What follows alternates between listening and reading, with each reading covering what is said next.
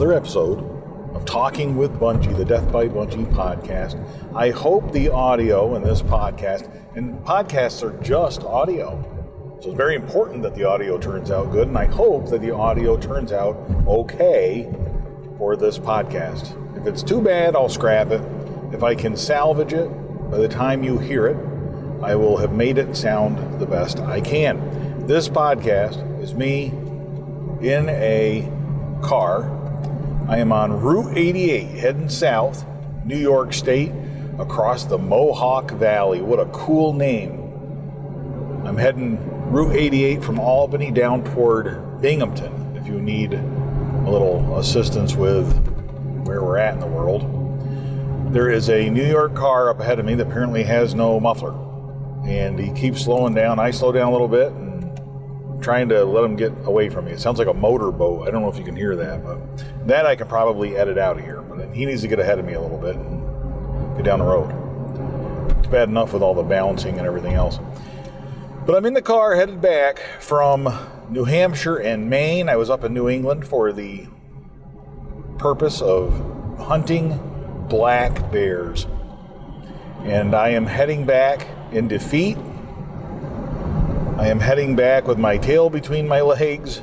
I'm heading back with the disappointment of having not only failed to fill the coolers with a bunch of bear meat and a really cool potential bear rug and a bear skull for my daughter to clean up and play around with. Don't have any of those items. Instead, I have some video of a fisher. I saw some Canada jays or gray jays, I guess they call them. Saw a couple of moose, bull moose, and uh, yeah, no bears. Did not see a bear. I did not see a bear on my bear hunting trip. I sat for a combined total of more than 40 hours, half of which was in a really nice blind set up 25 yards, 24, 25 yards from a giant barrel full of confection goodness, sugar, you know, basically, in Maine. And then three days before that, I sat in a tree stand in the evenings, hunting in front of a barrel there in a probably a 15 foot high ladder stand, double man stand, in a pine thicket. So I was in hardwoods in a blind and a pine thicket in the tree stand. Well, I call it a thicket, but in reality, it was, I mean, we're talking thousands of acres of forest. This is forest land, is what I was hunting in. When you are in Maine, you find, I learned, that there are these vast expanses of timberland set up by, they're owned mostly by timber holding companies. And the rights to timber that are sold off to various interests, and the hunting rights are sold off to various parties. And the guides up there snatch up these hunting rights, and then they set up these blinds, and they set up these ambush sites. It's pretty neat. Now, I will say this my failure to kill a black bear in Maine, and to give you an idea of where I was located, I was about on the west coast of Maine, about halfway up, two thirds of the way up all the way to the upper corner of the New Hampshire Maine border. I was right up in there good. Okay, so we're pretty pretty far up north. It's a whole different world.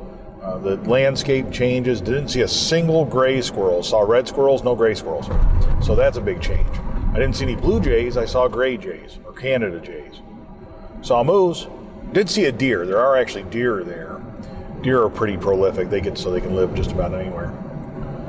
So I did see some animals, saw some familiar animals. We have fishers back in Pennsylvania, for example, and I saw a fisher and did get some decent video of that. That was fun. But that explains my trip. Now, the purpose of this podcast, that sort of set the stage here with this rambling narrative about what I just have been through. And it's kind of nice to talk and hear my own voice. I have not been around human beings for very much here. I was at a cell service. I talked to my wife and my daughter yesterday. Genevieve's doing good. Michelle's doing good.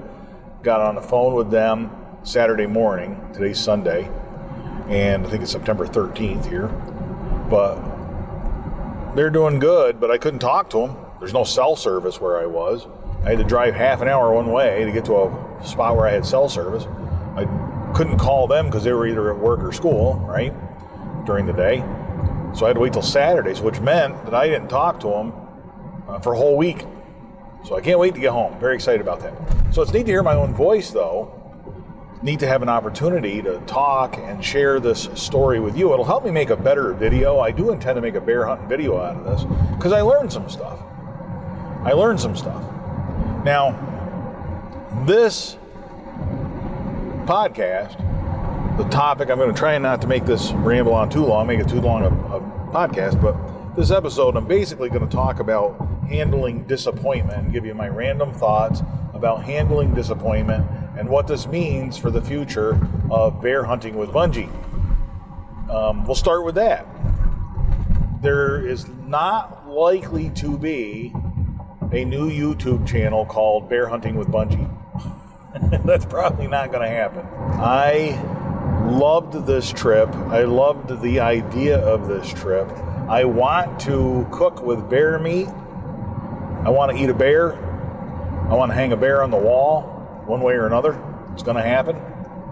My original pick on here was Canada. That's always been my dream. I've joked about this in recent videos, but it's been my dream for a long time, basically since I started crossbow hunting, to go to Canada, go up to Ontario, shoot a black bear over bait in front of a blue barrel, and because just that's what you see when you watch the videos. It's got to be a blue barrel.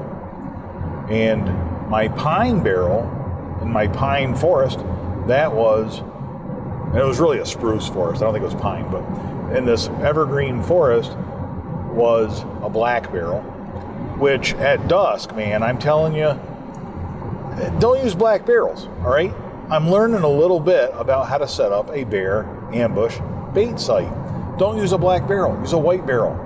And the reason for that is a black bear is going to stand out really well against a white barrel as compared to a black barrel when it is half an hour past the sunset or the end of legal shooting hours. These bears were only coming in after dark or at dark. I mean, after the, the sunset and just before the end of legal shooting light.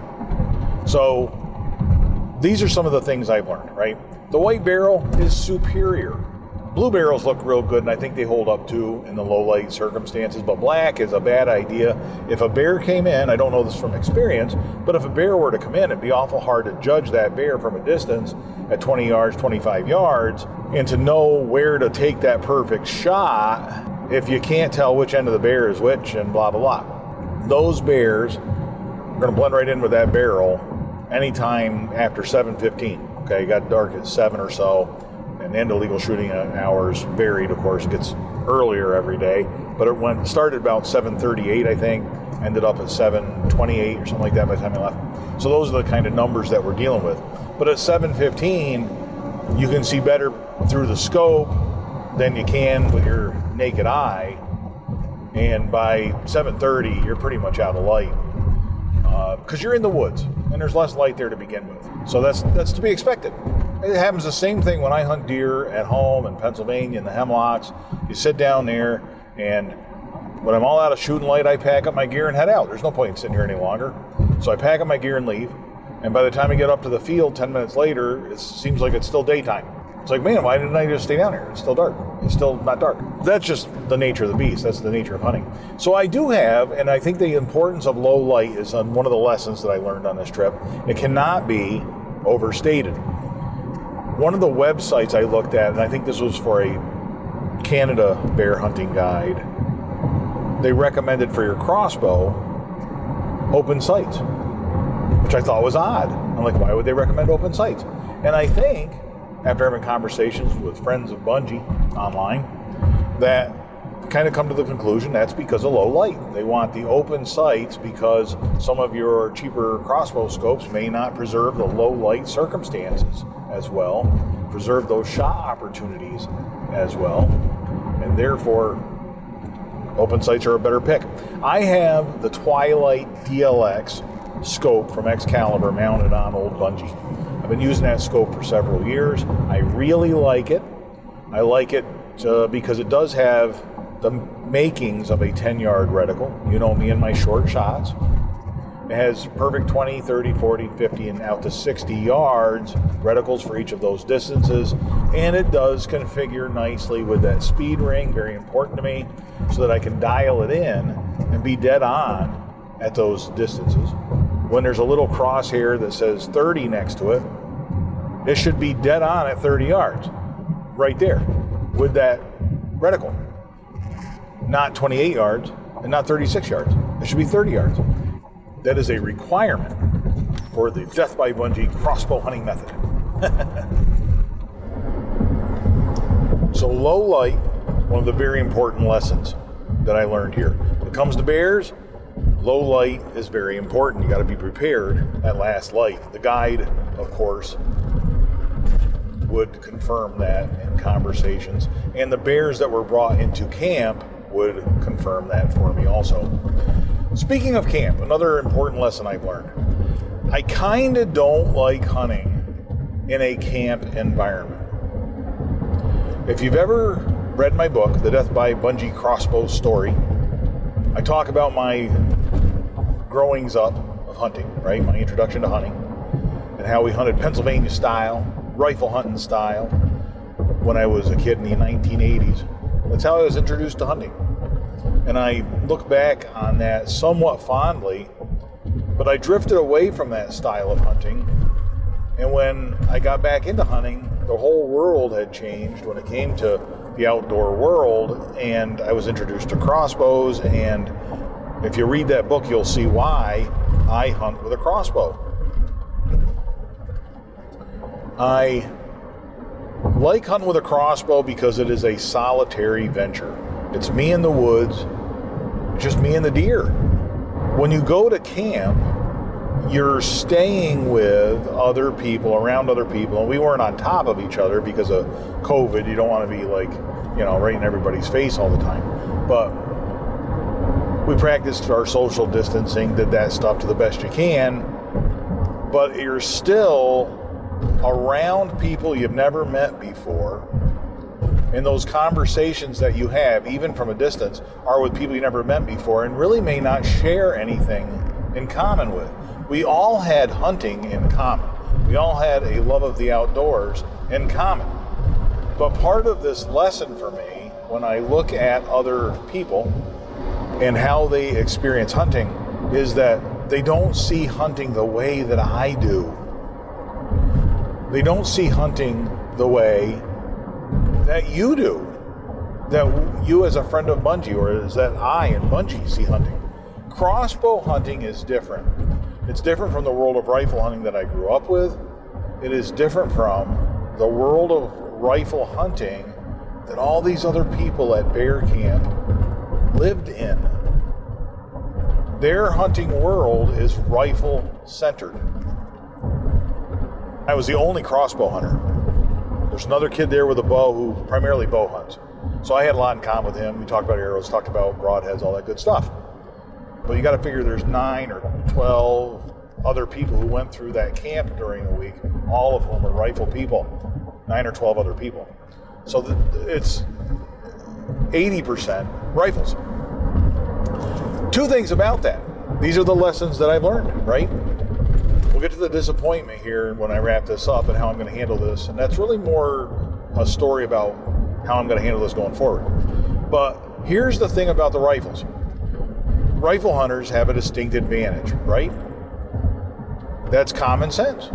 They're shooting in excess of the speed of sound, twice the speed of sound. They're shooting nice heavy pieces of lead. I don't know. I'm just thinking, I'm, I'm so far removed from the rifle hunting anymore that I can't tell you uh, what these people had or didn't have. There was a guy with a 30-30. I recognize that because I hunted with one of those when I was a kid. There was one person who had a 270, and there was a big discussion about whether that was too small a round to be using for black bears. Um, side lesson here: the black bears in New Hampshire and Maine are not the size of black bears in Pennsylvania. They're smaller, and that's a fact. right? Our state record is 864 pounds or something for a black bear. If you go to the Poconos, or if you go to Sullivan County, or if you go to Potter County or McKean County and look at a black bear or the county record for a black bear, I know people every year that get a 300 pound plus black bear. There was not a single 300 pounder brought into this camp. It would have been the talk of the town had someone brought in something that big. The bears here, most of them the 150s, 140s, and then there was one or two that were over 200. So those are respectable sized New Hampshire or Maine black bears. So that's a lesson too. If you want the big one, the one that fills up the whole corner of your living room, that you got to go somewhere else most likely. Uh, and that's not the whole thing here, right? I want the experience. I want a bear that I can put in the trophy room, but I'll mount any size bear. I'm not picky. I'll make them work. Get past this construction right here, and the audio should improve. They also only have black bears in Maine. There are no color phase, I was informed, which is fine. You know, I want to start with a black bear. If I'm going to shoot a color phase, that's when you're getting kind of picky. You know, that's when you start. The, the, the cinnamon bear is kind of like shooting a, a Rio turkey or a Gould's turkey or something. Like, you know, I'll stick with the Eastern until I get that down, you know. So to me, the black bear, is, that's, I'm totally happy with that. But they do have some, very rarely will have the white throat. And then there are two color phases, what they would consider color phases, in that some of the black bears are all black, jet black, jet black muzzle, the whole bit. Others have a brown muzzle. And it just is a genetic thing, and it's just an interesting genetic thing. So these are the things I learned while I was here. I learned another important lesson that hunting for black bears is not the same as white-tailed deer. Now, I have said long for a long time that hunting over bait is not a guarantee. I like it because it positions whatever animals are coming in. If I'm going to get a shot, it's likely going to be a shot at a measured distance, not as many surprises. You start eliminating those surprises and you increase the likelihood of success because you're not making bad shots. Less likely to make a bad shot. Very important with a crossbow, every five yards makes a difference. So I need to know within five yards how far we're shooting. These are 20 to 30 yard shots on these stands. I don't know why people were using rifles. Or maybe a better way of saying it is why are we setting up ourselves 20 to 30 yards from the bait barrel within the black bear's scent range where they can pick you off either by movement or by scent? Why aren't we setting people up 50 yards from the barrel where they wouldn't even know you're there? If you're hunting with a rifle, wouldn't you rather shoot? I mean, the guides, I, I can tell you why. And I can tell you why. It's because these guys with the rifles, the week before I got here to this camp, they lost three bears. All three were rifle shots at 20 or 30 yards. All three of them were lost to rifle hunters. The archery guys that week, he didn't tell me, I get into specifics, but I asked him if they were archery or rifle. He said, no, the archery guys, they all got their bears. Which I don't know if that could have been six people, could have been two people, I don't know. But they got their bears. In other words, they took their shot, they found their bears, no problem. These guys, the rifle guys, hit bears, tracked them, and couldn't find them. Now, other rifle guys got their bears. But it goes to show you there's a lesson there that there aren't guarantees over bait, there aren't guarantees using a rifle versus using archery equipment. So I felt totally okay um, sitting out there with the old crossbow. I think we were totally appropriately weaponized for this hunt. Another interesting thing about the rifle guys, and this is a kind of a neat story. All week long, I listen to these guys brag about, look at that hole. Oh, look at that hole. Look at that's the entrance hole. Look at this exit hole, right? And they're, oh, it's just so great. And they're bragging about their shots. They're from their 20 gauge or whatever it is. You know, they're 30 30, different rifles. That put a big hole in it, right? And then and I and I'm you know I like that stuff, so I'm I'm listening to them. I'm certainly not being critical here, but it shows you how there is a different world out there. And you, as a crossbow friendly person listening to this podcast, a friend of Bungie, you will get something out of this observation. The last day I was there, this is three or four bears I saw throughout the week that were brought in. Some brought in by people who are hunting with me here at this camp, and other people just this is a local processing station, so there's people from the community bringing their bears in. The people in camp hunt with this guide. The people who come in from the community either hunt with other guides or they hunt on their own private property or leased property, what, what have you. But the last day I was there, in the morning before I'm getting ready to go out, this is yesterday morning, an old guy comes in with his bear, nice sized bear, and he shot it with a crossbow. It was a Ravin R26, using Ravin arrows and I said, "Oh, that's cool. That's great. That's great. What uh, what broadhead were you using?" And he goes, "Oh, I use a Grim Reaper." And I said, "Oh, let's see the hole. Let's see the hole. Let's see the entrance one." So he pulls the bear over there in the back of the truck there, and he's like, "It's right here." And he pulls a little bit, tugs a little bit on the because they got long hair. He pulls a little bit on the hide to, to display the hole, and you should have seen the looks on the faces of the rifle hunters when he revealed that Grim Reaper broadhead three blade entrance one. They were pale faced. Their faces went white. Like, holy cow. It put them to shame. Now, granted, it doesn't remove all of the shoulder blade and turn that into a weapon and push that through the bear, killing the bear but it went through both lungs with ease.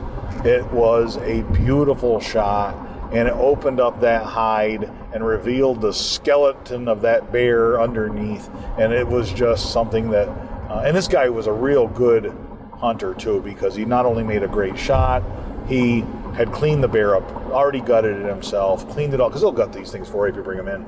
But he had already washed it, hosed it down, had it all brushed up nice and cleaned up nice so that the wound wasn't displayed. I mean, he was really taking care of his animal, keep the dirt out of it, you know, by closing up the wound and all that. But when he pulled that back, boy, did that give them some food for thought, I think, about the efficacy of arrows and archery equipment. Efficacy, I guess, is a good word. The effectiveness of archery equipment. Because I got dirty looks, you know. I'm the odd man out. Now, I'm used to that as a crossbow hunter. We are used to that as crossbow hunters. The archery folks typically don't like us because we're shooting all their deer. And the rifle folks don't like us because we're shooting all their deer. Everybody's got this thing that they own all the deer and they're entitled to a certain number of deer and they don't like the competition. I don't know. Maybe that's just a stereotype. I'm sure there's some truth to it. But in camp, I got uh, the dirty looks. I got the questions. Well, how come you hunt with a crossbow? And I had to start by explaining um, and old grumpy hunter will get a kick out of this, but I would explain that no, I do not have a felony or anything like that. I don't want you thinking that I'm that I'm legally prohibited from possessing a firearm or anything like that. I just have gotten into crossbow hunting and I enjoy it, and I let, leave it at that. But I really learned, I believe, that a crossbow can be an effective tool hunting black bears at that range. Had I been given a shooting opportunity and adequate light, I do believe that Bungie and I could have gotten the job done nicely. Especially given the size of bears, they were just large enough to be a good target and just small enough not to be something where I worried about a pass through. How's that? How's that? That's pretty good. I have Bungie in a sweet spot right now with a 100 grain broadhead, 338 grain arrow, so we're shooting around 440 438, 440, 445 grains with the Lumenok 20 inch arrow. More than enough weight to push a 20 inch arrow through an animal that size. Pretty confident about that. So I think we're on the right track there. So the big question is the disappointment. There it is. Now that's the last lesson I'm going to go through here, and I hope you're getting something out of this. I hope this road and New York. always used to be that New York had the really nice roads compared to Pennsylvania. But oil and gas comes through Pennsylvania, and they taxed them to death. and took all the oil and gas money and put it on the roads. So we got these really nice roads. And then I leave, leave my home county and I go someplace like up here where they don't have oil and gas and the roads are falling apart. Come on, New York, get on the ball here. I don't know what they're waiting for. Um, waiting for the price of gas to go up, I guess. I don't know. Anyway, disappointment. Am I disappointed? Absolutely 100%. I am disappointed. I am homesick. I've been away from my family for over a week without the opportunity to talk to them. I am not missing work at all, I can tell you that, but that, that shouldn't surprise anybody, right? But I'm behind on my Death by Bungie. I've taken a lot of cool pictures, but had no internet access to share them with anybody. I haven't checked my trail cameras in two weeks because last weekend I was packing to come up here, and then this weekend I don't know if I'm going to make it. So I'm, I'm going to try and check a trail camera or two on the way home, run down the woods real quick and get those checked. I'm going to try and do that. In fact, I'm going to do that. I'm not going to try, I'm going to do it. There's no trying, there's only stopping there and doing it. That's what's going to happen. Maybe I'll upload those pictures too, along with this podcast. Yeah, that's what we'll do. but I think that that's a important thing to discuss, though, is the disappointment. What does this mean going forward? I'm going to be 50 my next birthday. And when I turn 50 years old, one thing that comes along with being 50 is you're a little bit older, right? 50 is a pretty good milestone. Now, I feel really good. I spent the summer push mowing our yard at our new home, and I have stamina in my legs like never before. My weight has come down. I had my yearly physical with my doctor and he was impressed and very happy. In fact, he said, You made some really good progress. I told him I only lost about five or six pounds, but he thinks that I lost more like 10 or 15 pounds because of the amount of muscle that I have built from all that push mowing. And it was a simple little practical thing. It was spending 150 bucks on a push mower instead of 1500 bucks on a riding mower. That decision and that commitment made a big difference in my health. But nonetheless, a trip like this is a big undertaking for me. And I don't know how many more of these I've got left in me. So I don't know that this is like the future of Death by Bungie traveling all the time and doing these hunts. But the future of Death by Bungie will include the shooting of a bear. It has to include that event because that's something that I hope to do with my crossbow. And it is and that is a, an animal that I want to cook with, and that is an animal that I want to display in the new trophy room. So there's more bear hunting coming. I can do that in Pennsylvania. Pennsylvania is probably the best bear hunting state in the whole world, given the geography, the bears' numbers, the size of the bears, the habitat, the accessibility, the state game lands, the whole bit. But you can't bait, you can't even use scented lures or anything like that for bears. It makes it pretty tough. makes it pretty tough. So I'm thinking that my original trip to Canada is something that I'm going to have to explore and try and set up for next year if we can get past this whole virus thing. I think that is in the future of Death by Bungie. I think that's where we're headed. So Time will tell. Time will tell. So the disappointment associated with not shooting a black bear, you have to turn that around and turn that into something positive. I learned an awful lot. I learned about bear vocalizations, signals, when to tell if there's a bear near you. I learned some of the things that I like and don't like about the hunting setups. I learned something about the genetic traits of bears in that region versus other parts of the world and it's given me a lot of food for thought for future hunting opportunities. The video will be out soon. Video will display some of that, uh, the shots, the footage that I got while I was there, and tell that whole story. I hope you will tune into that video.